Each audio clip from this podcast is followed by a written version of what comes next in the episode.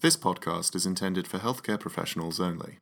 Welcome to the Diabetes Knowledge and Practice podcast, your bi weekly source of news, views, and updates in diabetes care. Today's episode is supported by an educational grant from Novo Nordisk, who has had no influence on the content or choice of faculty. As always, I'm James Bannister. And I'm Emma Phillips. In today's session, we'll be focusing on diabetic retinopathy and its relevance to diabetes management. We'll begin with a quick overview of the pathology of the condition, its prevalence in patients with type 1 and type 2 diabetes, and its associated risk factors. We'll then join Dr. Philip Burgess to hear his advice on optimising treatment.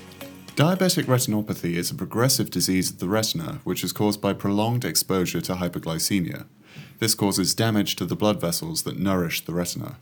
The first stages of mild and moderate non-proliferative retinopathy are marked by distinct swellings forming in the blood vessels, called microaneurysms, as well as vessel blockage.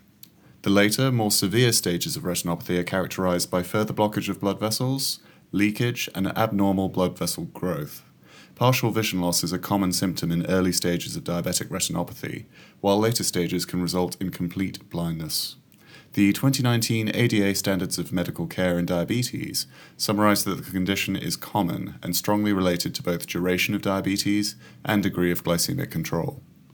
In addition to chronic uncontrolled blood glucose, common risk factors include nephropathy, high blood pressure, and dyslipidemia.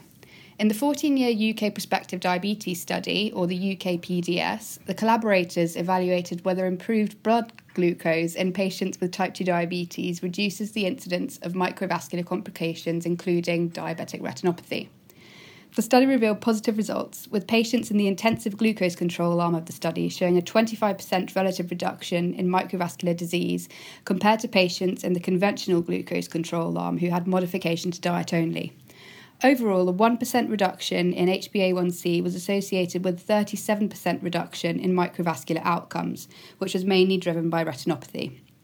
Further, a post hoc analysis of the UK PDS study looked at 1,148 hypertensive patients who were provided with tight control with the beta blocker atenolol or the ACE inhibitor captopril. Tight control involved a blood pressure target of less than 150 over 85 millimeters of mercury, compared to less than 180 over 105 millimeters of mercury in the less tight control group.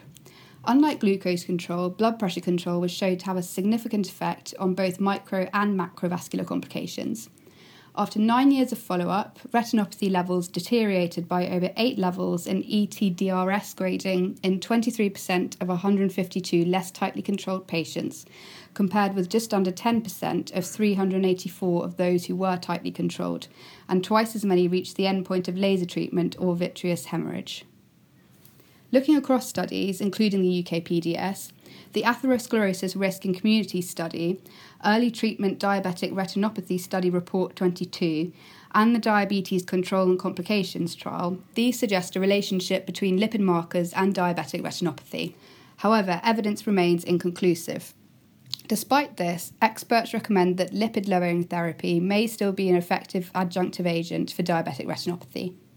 In the 2019 ADA guidelines, achievement of HbA1c normalization through intensive diabetes management is a key element in delaying the onset and progression of diabetic retinopathy and potentially improving patient visual function. In addition, these guidelines also advise annual screening to detect diabetic retinopathy and potentially delay progression of the condition. For patients newly diagnosed with type 2 diabetes, immediate screening and annual follow up are recommended unless symptoms of retinopathy progress, in which case there should be every six months. In addition, these guidelines recommend that pregnant women with diabetes, including gestational diabetes, should receive an eye test before the end of the first trimester. ADA guidelines further recommend that healthcare providers conduct an eye examination for patients, this should be carried out by primary and secondary care physicians to determine presence or a particular stage of diabetic retinopathy and to enable amendment of treatment plans. In terms of treating retinopathy, studies like the UK PDS show the importance of lowering blood glucose and blood pressure in disease management.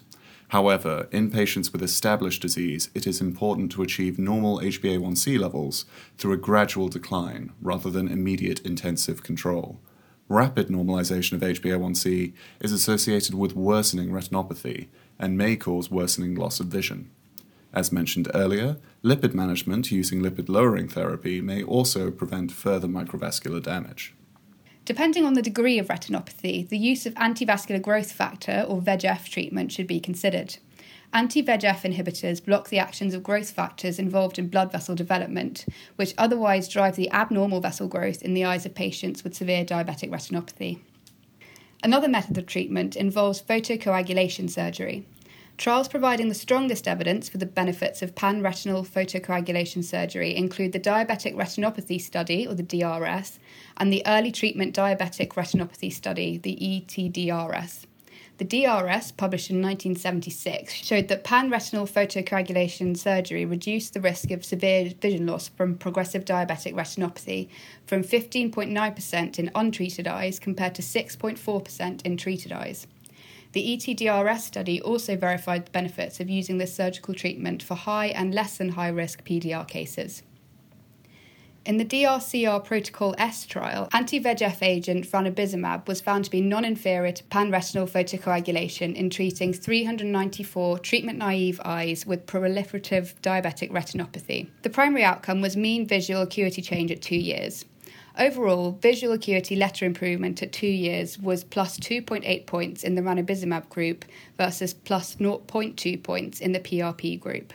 So far, we have discussed the nature of diabetic retinopathy as a disease, its associated risk factors, and its management and treatment options. But in terms of real world practice, what can clinicians do to help? We join Dr. Philip Burgess, clinical lecturer in ophthalmology at the Institute of Aging and Chronic Disease in the UK, for a discussion of practical tips.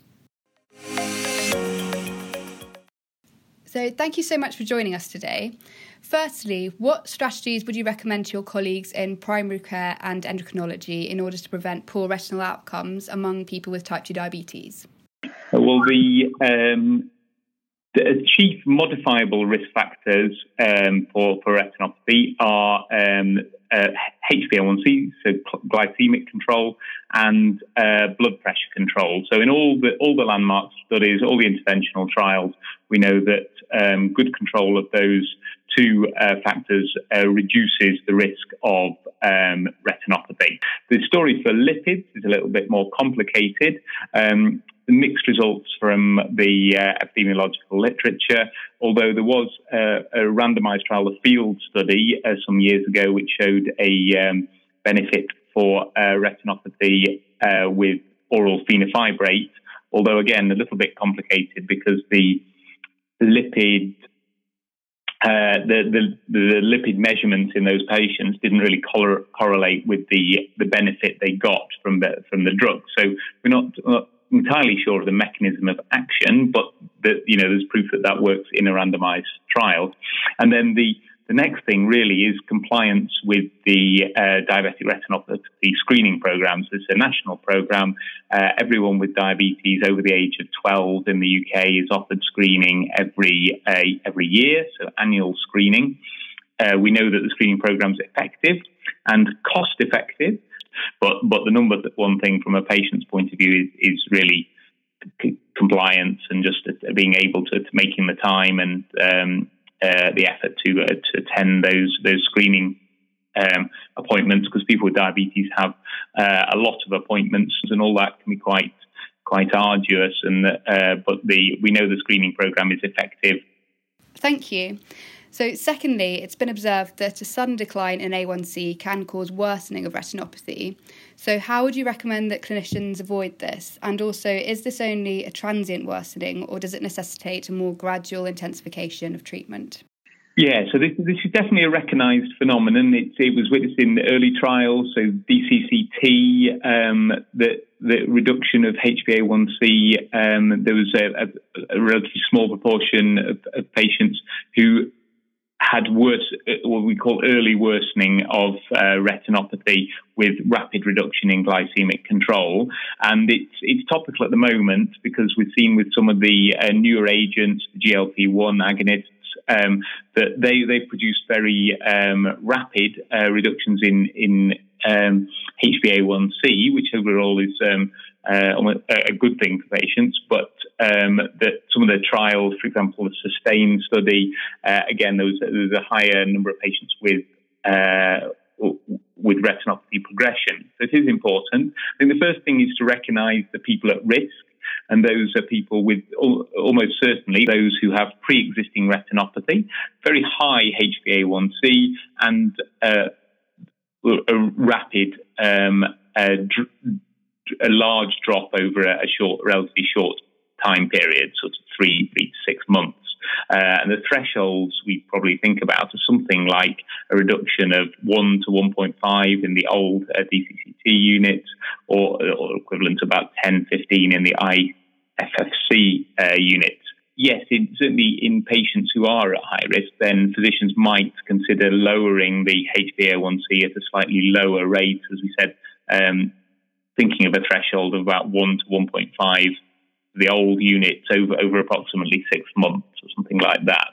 Um, so uh, so yeah, we hope to better describe this uh, phenomenon in the near future from some uh, studies that we have ongoing. But at the moment, I think it is being aware of who's at risk.